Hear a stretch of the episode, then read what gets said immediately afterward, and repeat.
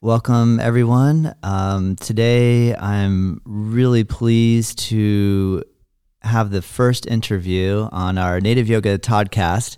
And um, today, we're going to speak with uh, a really good friend of mine named Greg Nardi, who I have the privilege of knowing Greg for many years now. And He's an incredible yoga teacher. Um, he's been a mentor and an inspiration over the years for me in terms of my yoga practice, for the study of philosophy in yoga, and also um, he's incredibly gifted with uh, mantra practice. And um, so I am really excited to have this chance to um, give you all a listen to uh, some of Greg's ideas and and what's happening in the the world in the yoga world today. Um, welcome, Greg. Hey, Todd. Good to be here. Thank you, man. Um, so I'm curious. Curious, what was or what is there your earliest memory that you have of hearing the word yoga, and how did that impress you? Like, what was your kind of first introduction into the world of yoga? Uh, yeah, actually, um, when I was a kid, uh, my grandmother uh, was taking a, a, yoga class at like the local YMCA. Um, I must have been about I don't know eight, eight, nine years old, something around there. And uh, so sometimes she would come home and she would just kind of get us to play, uh, doing different poses, and it was never like asana names or, you know, I didn't even know it was necessarily yoga, but she would tell us to like act like a snake, you know, when we would do cobra pose. That's uh, cool. Or, you know, different things like that. And then, you know, through that actually there was a, a bit of a more profound experience with it because I was asthmatic and I remember that when she was caring for me and I had an asthma attack that she actually taught me um, how to do what she called yoga breathing and it was something that I actually used to help calm me down uh, when I was having an asthma attack. And and this is all like really early impressions. So this is before I ever even entertained the idea of doing yoga. It wasn't like that was my introduction to yoga and I just did it from there. This was just a really early experience that when I did ultimately come to yoga, um, it was kind of like, oh yeah, I remember this. Like I did this, you know, years ago when I was a kid. Oh, that's really cool. Um, do you do you, uh, do you still have asthma effects of asthma? I do. It's much better um, than when I was a kid. When I was a kid, it was pretty severe. Yeah. And uh, actually, like I went through a period when I was first doing yoga. I was uh, very extreme. I have one of those personalities that I, I you know, don't do things halfway. I really jumped right in and I was doing hours of yoga every day and, and really, really, really strict with my diet. Um, and actually for years my asthma went away completely. Wow. Um, and then over the years I've kind of, you know, gotten a, a little more balanced in my approach, but, but I have noticed that the asthma has come back, but it's never come back to the severity of when I was a kid. Well, that's really cool. I, I hear you. My um, my daughter has asthma, and so it's um, I, I understand how how serious that can be when you can't get a deep breath. So um, yeah. I, I hear you, man. Um, what what was the first like experience that you had with a yoga teacher? With a yoga teacher, um, so that was interesting. I would say this is actually when my introduction to yoga began.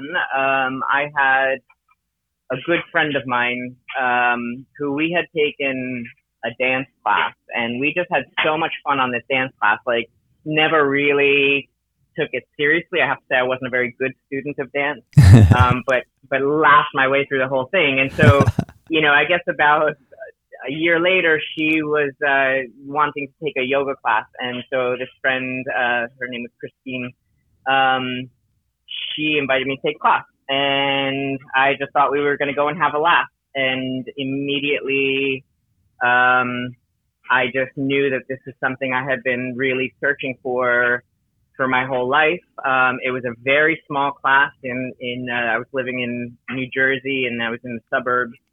Um, there was uh, this in 1996, and you know, the the room was in the front of a massage studio, and I think the the entire room could maximum hold ten yoga mats if it was like packed. Oh wow.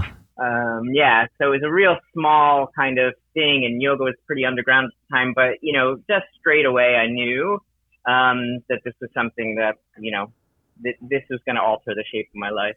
That's really cool. I mean, you're you're right. 1996, there there uh, there really wasn't a lot of options to to take yoga classes. Would you agree? Definitely. I mean, I was kind of lucky in the sense, you know, New York was a, New York City was a bit of a, a early kind of mecca for uh, for yoga practice. Yeah. Uh, it seemed like it was like New York or LA. So I, you know, was relatively close to Manhattan, and so it was sort of trickling out into the suburbs at that time. Um, so yeah, but there wasn't a, as many options as there are now for sure. Oh, that's really cool. Um, how did you? What, was there a moment or a defining moment that you knew that you wanted to teach yoga? Yeah, I have to say it was probably like a beginner's impulse, but like from the beginning, because you know, like I was one of those that it took me a long time to find my way. Like everybody was, you know, oh, you've got to go to school, you've got to figure out what you want to do, you've got to get a job, and I just could not settle. Like I tried so many things, and you know, nothing ever felt right. Everything seemed kind of bleak. Um, and you know, because I always had this uh, spiritual side, this spiritual leaning, um, and that always felt like the most important thing in the world and all the sort of mundane um, you know working and making money. And that that always kind of seemed like a secondary thing. I, I was raised that you know you, you work hard so that you can enjoy later. And i always felt like if i'm going to spend the majority of my time doing something that i want it to have more meaning than that. So when i found yoga within the first three months the teacher uh, because I was again I didn't jump in you know I didn't dip my toe in I jumped in. So I was taking about six yoga classes a day. Oh wow! Um, every every class that the studio offered, and so the teacher just sort of looked at me at some point and he's like, "Do you want to teach?" yeah, right. You seem to really like it. You love hanging out in here. yeah, I, I need so a little bit of a break. Yeah, exactly.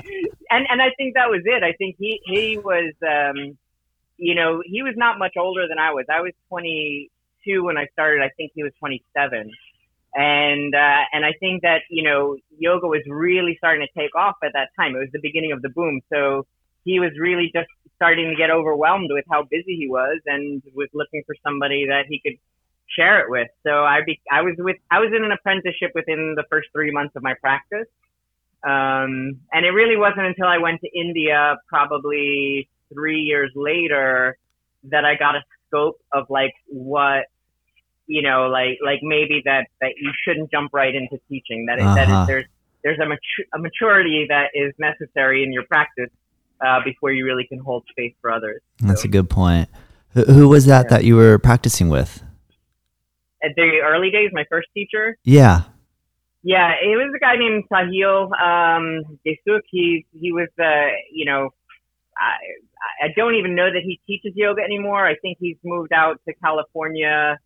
Um, and I think he teaches like tantra yoga classes or something like that. And the massage school is still there. It was the New Jersey School of Massage. Um, the owner and main teacher there was Larry Heisler. And that was actually a super cool place because they taught massage they taught yoga, but Larry was really like this guru type character in the sense that he had worked with a woman called Hilda Charlton, who had been a disciple of Sai Baba, who's an Indian guru. And so the whole place was, you know, about healing, but it was almost like a front for this spiritual community. Um, and, you know, there was good and, and bad in that, just like in any mm. community. Um, but I think those early, early days before I found Ashtanga Yoga had really kind of impressed upon me, um, you know, the scope of yoga as much more than a physical practice. As a matter of fact, the physical practice was not necessarily the thing that attracted me the most. Right. That's cool. Uh, when when was your first Ashtanga practice or your first Ashtanga class?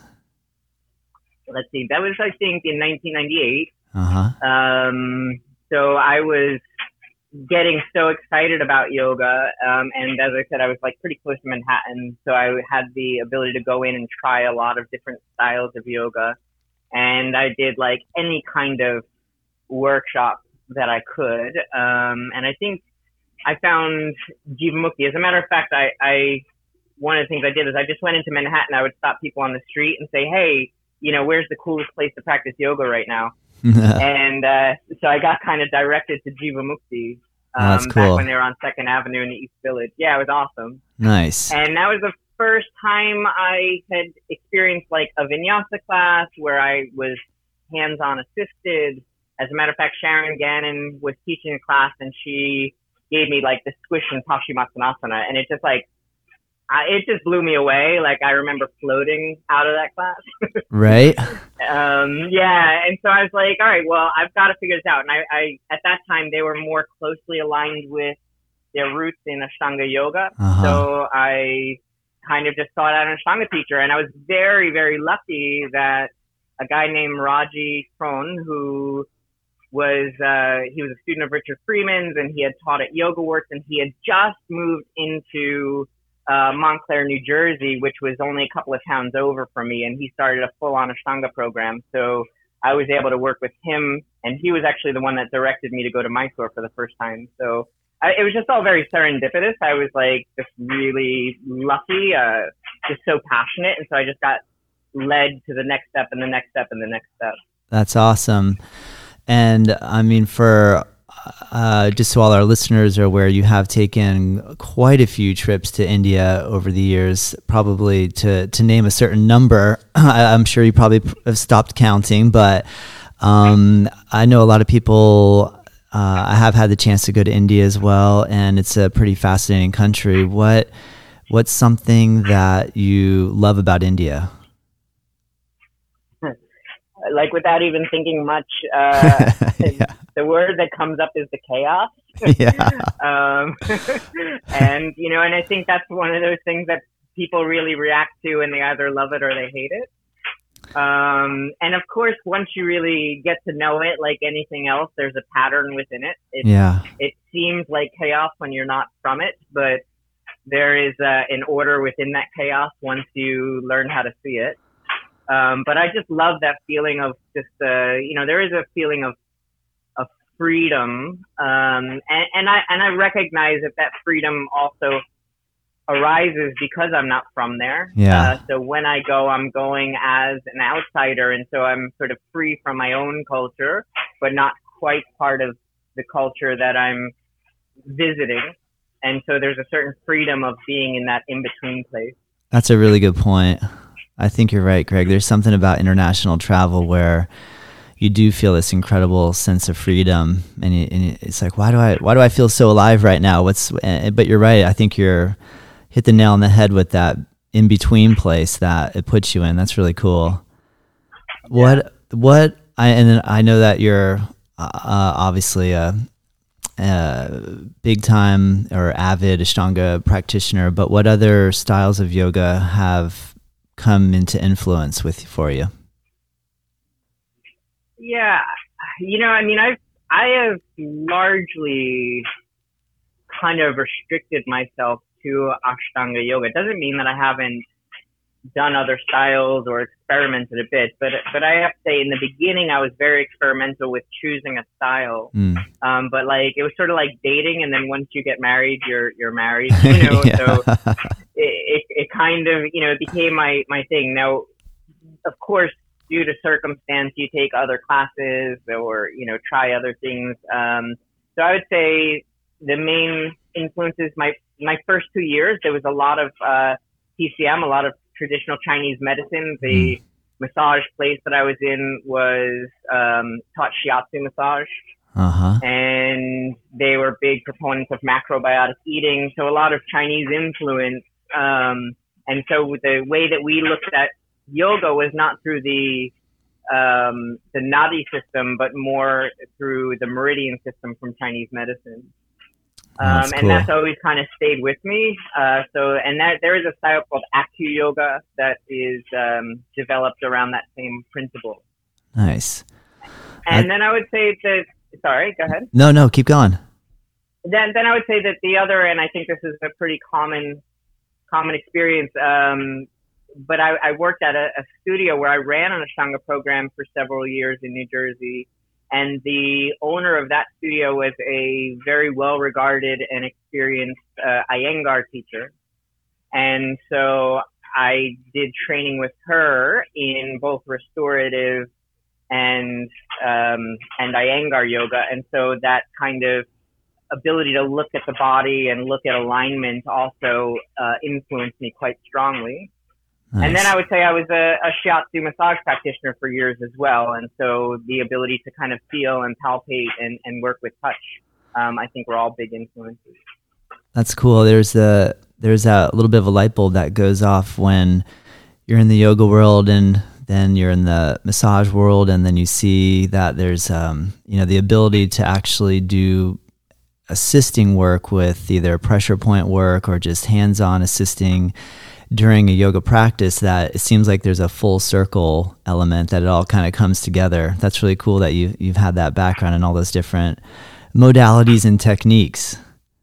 It's fascinating because, you know, I think this whole thing about touch has been coming up and I don't even mean like currently because of physical distancing, but yeah. you know, it, it, which which also is is going to influence this, our field, I think. Yeah. But but you know, before that, there was sort of the ethics of touch was becoming a real big conversation, and I think that you know, I think that's a really important conversation, like extremely important conversation. But I also think that we need to educate ourselves better about the importance of touch and the skillful use of touch. Mm. Um, because touch is not just about manipulating somebody's body into a shape. You know, as you know, as a body worker, like, you know, touch can be healing on, on so many levels. Um, as long as it's done in a way that is ethical and boundaried, of course. Um, so so yeah, I mean, I'm fascinated. It's one of the things that I've always really loved about Ashtanga yoga is, of course, that we teach it, you know, through through so many different faculties. You know, verbalizing it, demonstrating it, using touch, you know, and all these different things. And so it becomes this like, you know, real holistic experience um, as we're learning and practicing and teaching.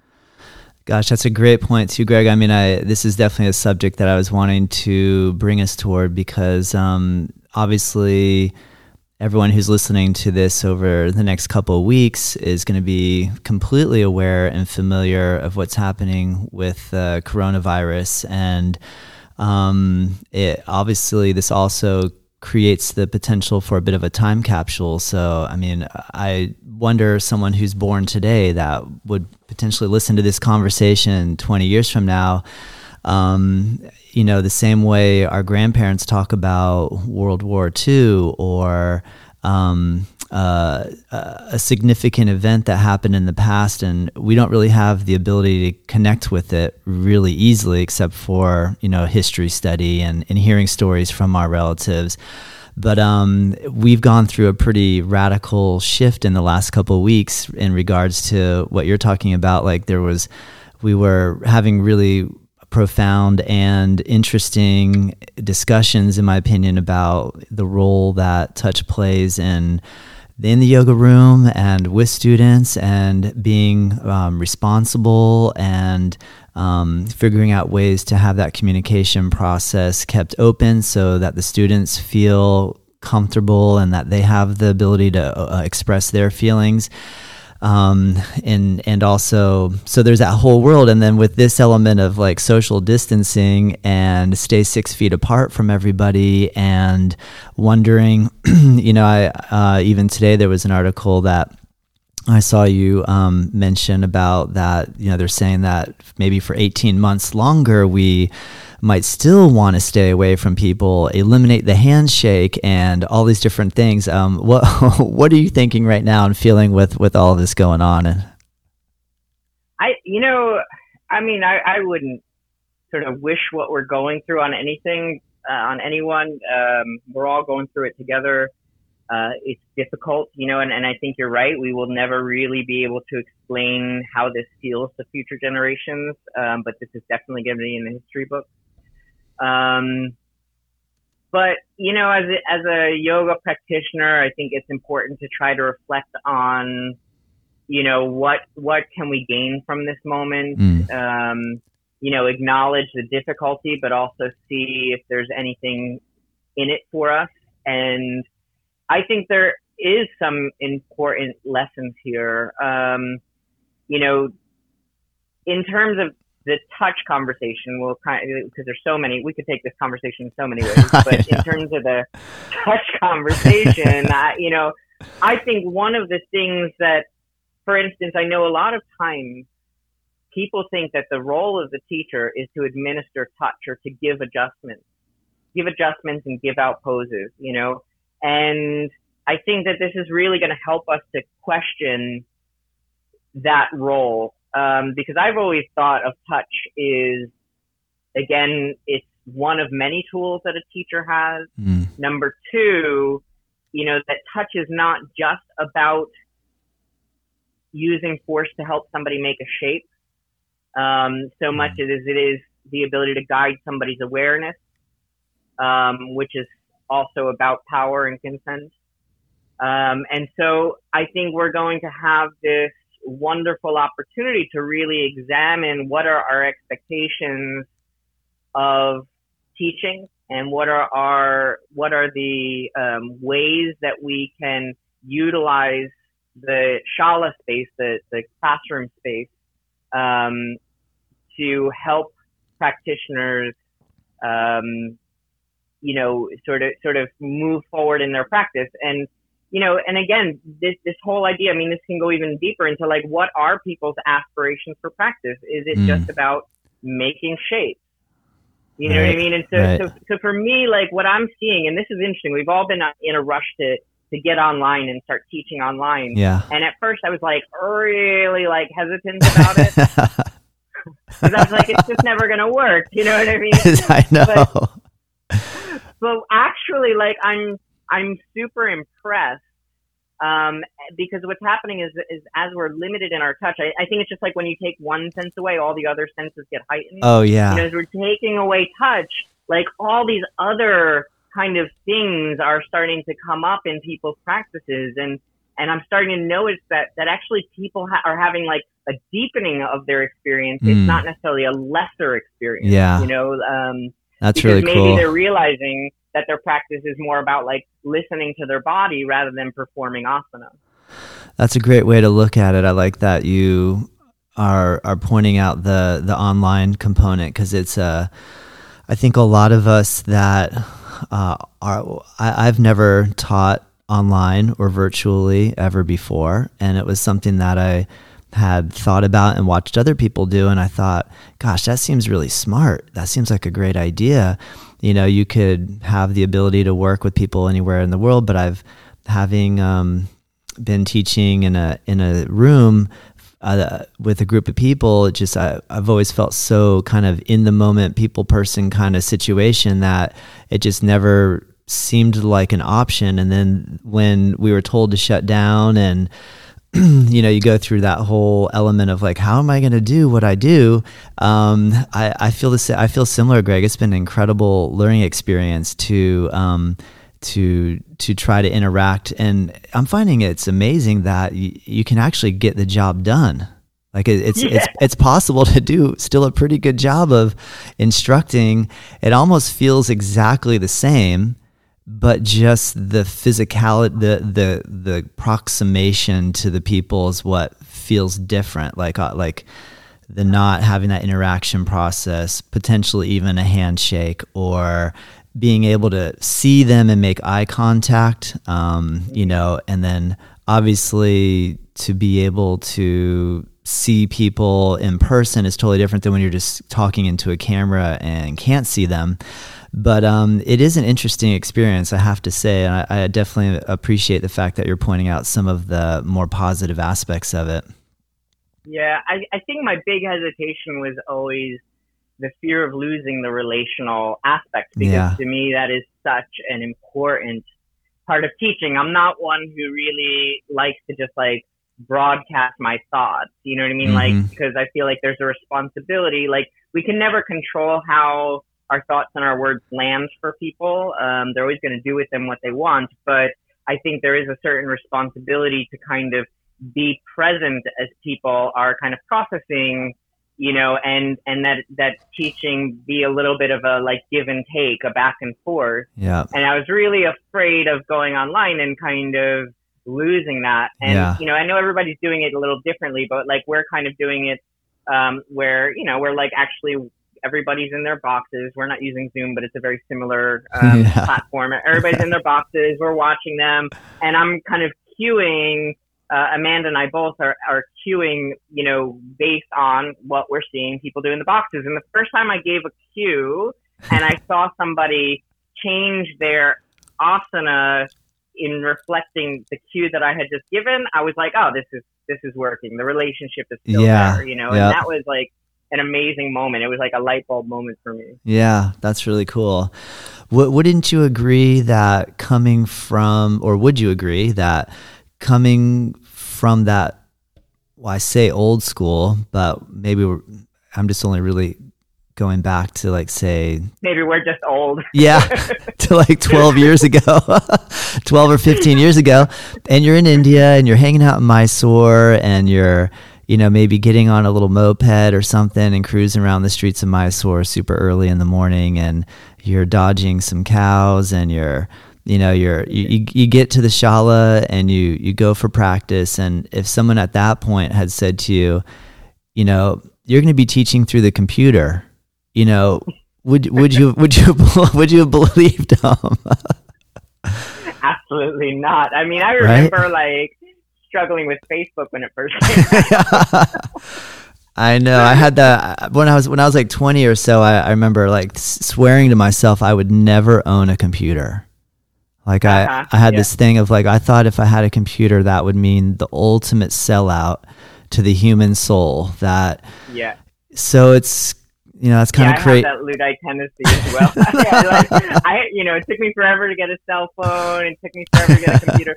But I, I have to say, like, once I jumped in, I jumped in. Just like I Right. like my tendency is, you know. So then I had like a smartphone and a laptop and everything, and you know, it became an integral part of my work. But I, I've still resisted this idea. You know, like I, I don't love social media. You know, you don't see me all over social media. I don't love um, you know, a lot of self promotion through that way, probably to my own detriment. Um, and, you know, and I, I've really resisted like the movement over the last years towards streaming video, you know, instructional videos on YouTube. And, and I get it. I've heard all the reasons why it's a good thing. And I'm Yeah. happy for all those people who are doing it and all those people are benefiting from it. It's just not what I feel, you know, helps me. it- It's not where I'm at my best as a teacher yeah. and uh, and so like this has been a surprisingly enjoyable experience. Yeah, I would agree with you, Greg. I have I'm having a sil- similar reaction. That's really cool. You, um, you know, and that's something that's always I think the first time I had the chance to practice with you, and um, that impressed me so much. What was your connection to the yoga practice through? The various um, methods, be it mantra practice and your incredible dedication and determination and passion for learning the Sanskrit language, and your incredible dedication and consistency with studying uh, the study of yoga philosophy. And so I feel like that that was a, that's always been a huge inspiration for me. And so then I guess I'm I'm curious because there's this vast array in each of those departments, being the asana world, the chanting world, the philosophical world.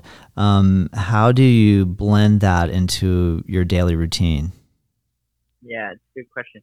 Uh, number one, um, you know, I I'm not really like an expert in any of those things. Like I'm not an Indologist. You know, I'm not an academic or a philosopher.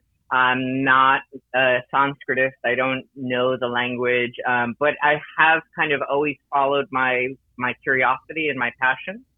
Um, and I always felt like when when I first started doing yoga, I knew immediately that it fulfilled a lot of different. It, it ticked a lot of boxes for me. It fulfilled me in a lot of different ways.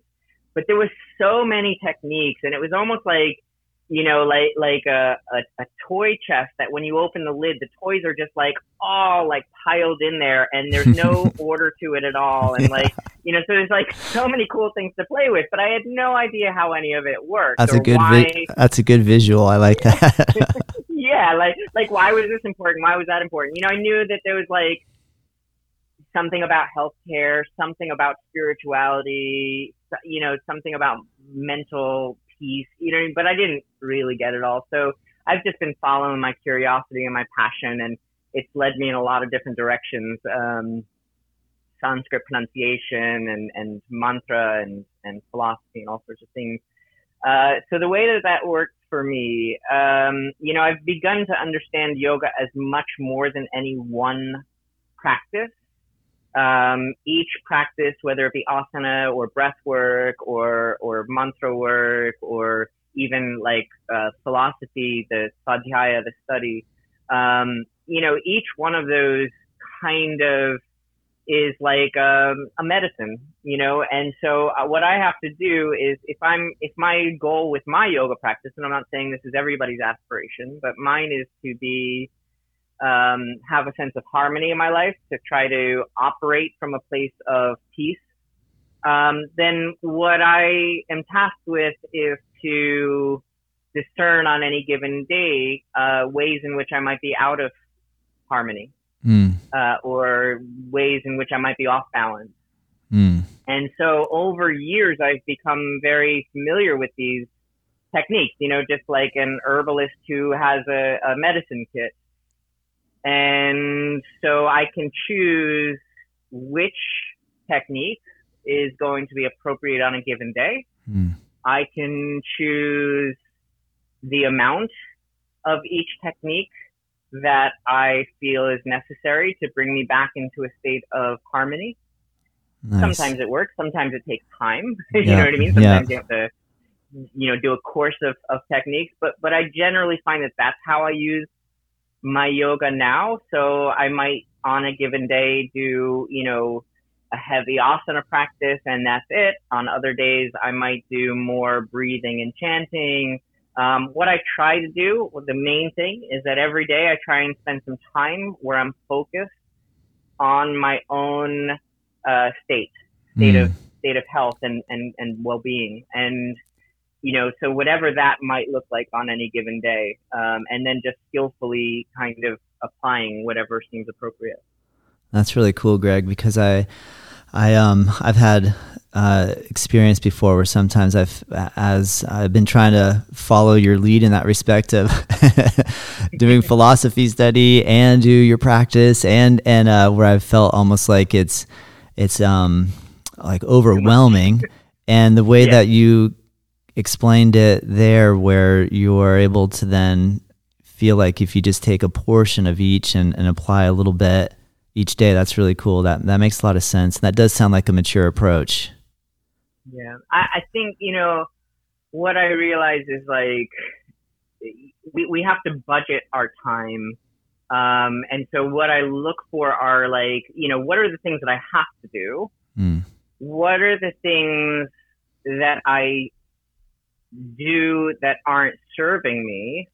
And then what are the things that I like to do? And what are the things that I could do that would serve me, but that I'm not doing? Right. Mm. So there's like kind of all four ways that I could budget my time. And, and then I just try and put a little bit more into the column of like, you know, things that will serve me, a little bit less in the column of things that won't serve me, you know, but but of course, there's the first thing is like, what is our duty? What are the things we have to do? Um, you know, and structuring our lives so that the things that we have to do aren't overwhelming us, and then leaving enough left over so that we can also do the things that serve us. Yeah. And, and, ideally, if you can find things that you have to do that serve you, that's like, you know, that's great too. that's the best. Right. yeah. In um in this uh, current climate, um, I think all yoga teachers and well, basically everybody in the world is affected right now. Um, but speaking from the perspective of um, your your profession is as a as a teacher, Um, how has this transition affected you um, personally and or impacted your teaching career, so to speak? Yeah. Um, you know, I, I, think like everybody, it's been very stressful. Um,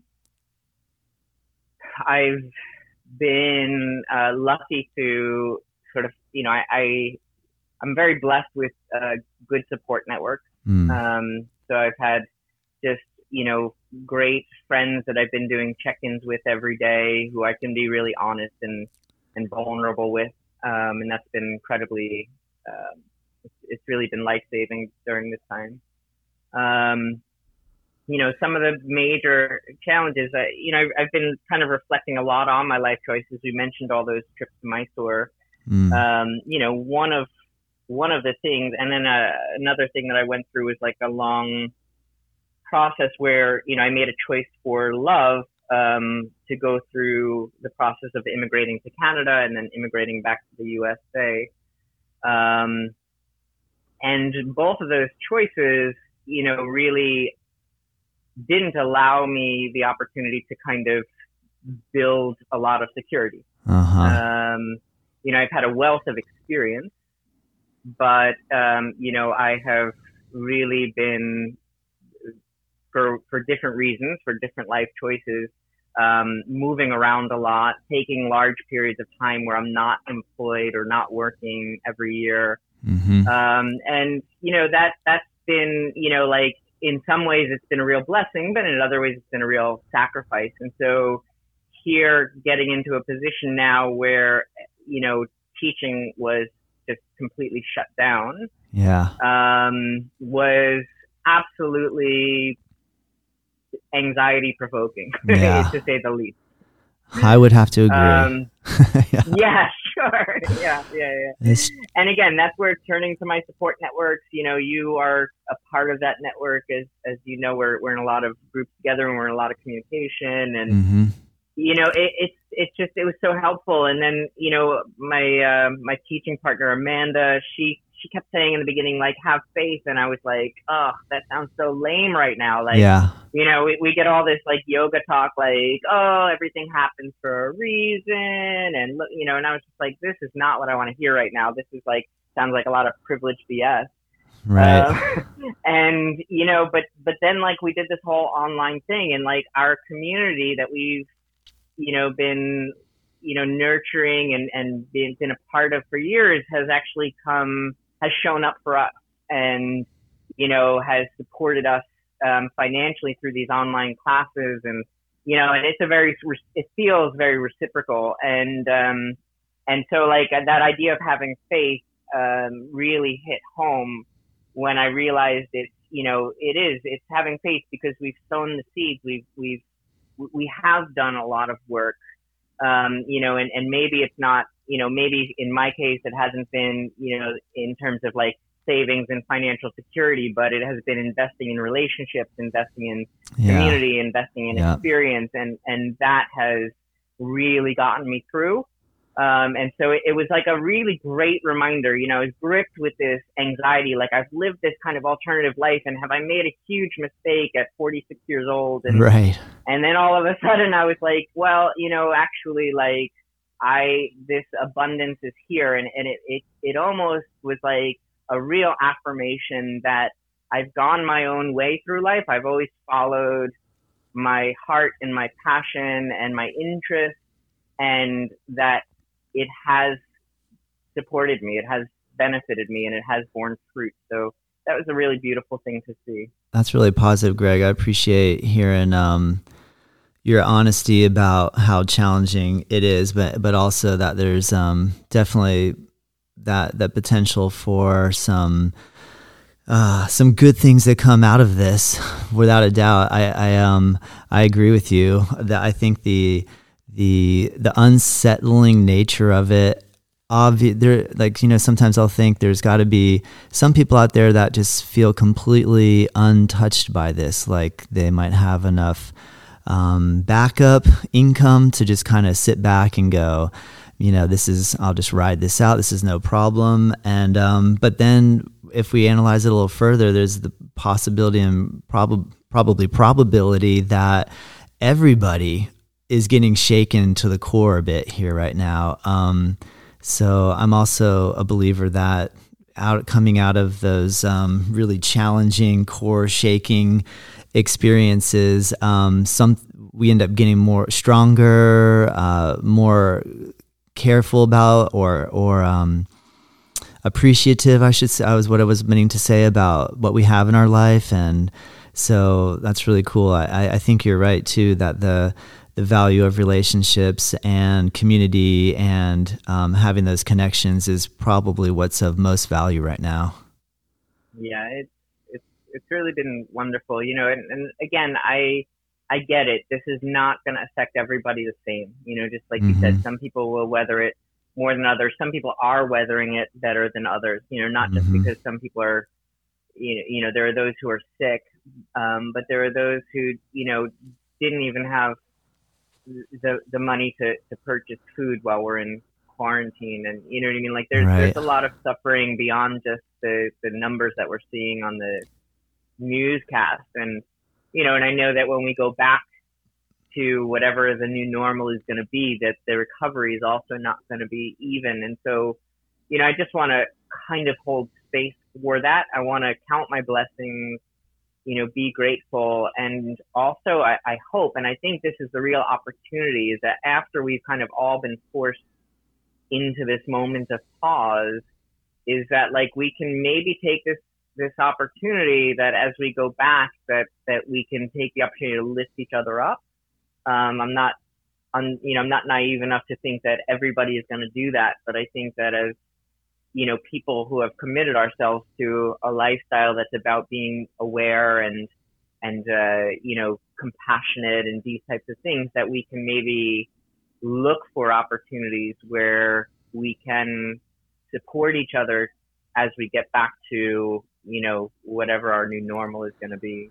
I agree, Greg. The new normal. what is that going to be? I hear you.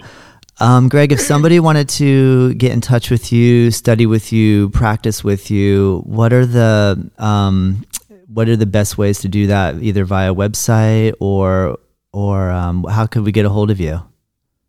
Sure. I you know I've got a couple of different things going, um, but my main website is www ashtangayogaworldwide.com. Um, and there's a newsletter on there if you want to stay in touch. And then uh, for a lot of the work, the local work I've mentioned, uh, I teach with Amanda Palermo, um, and we teach under the name Grassroots Yoga Florida. So that is www.grassrootsyogafl.com. Um, and so that also will keep you up to date on some of the courses and, and local uh, teachings that we've been doing. And that's actually where our, our virtual shala is being housed. Nice. Um, it's through grassroots yoga. Awesome. I highly recommend everybody to check Greg and Amanda out and and um, get in contact and get on Greg's newsletter because um, yeah, there you have a wealth of knowledge and information and inspiration, Greg, and I'm so thankful for you taking the time to speak with us. Um, before we close, do you have a, a, message, or I feel like you've actually given given quite a few different positive messages today. But uh, to close with, do you have a message that you'd like to leave the listener with today? Um, number one, I just want to say thank you very much, Todd, for kind of hosting this and, um, you know, for, for all you do for your community and, and for the yoga community in general. Um, and I, I guess if I had one thing um, to say is, you know, just to really, you know, take care of yourself. Um, these are exceptional times. And, you know, oftentimes things get under our skin and we don't even realize it. And so just you know, taking that opportunity to do that little check in with yourself every day, you know, see where you're at, um, take a few moments to kind of practice some peace and compassion for yourself first. Um, you know, and, and God bless everyone, man. I hope, I hope we all, uh, stay connected through this. Thank you, Greg, so much, man. I really appreciate you taking the time today with us. And hopefully, we'll be able to do it again in the future. Sounds awesome. All right, man. Have a wonderful day. Take care. Okay. Bye bye, Todd. All right. Take care, man. Have a good one.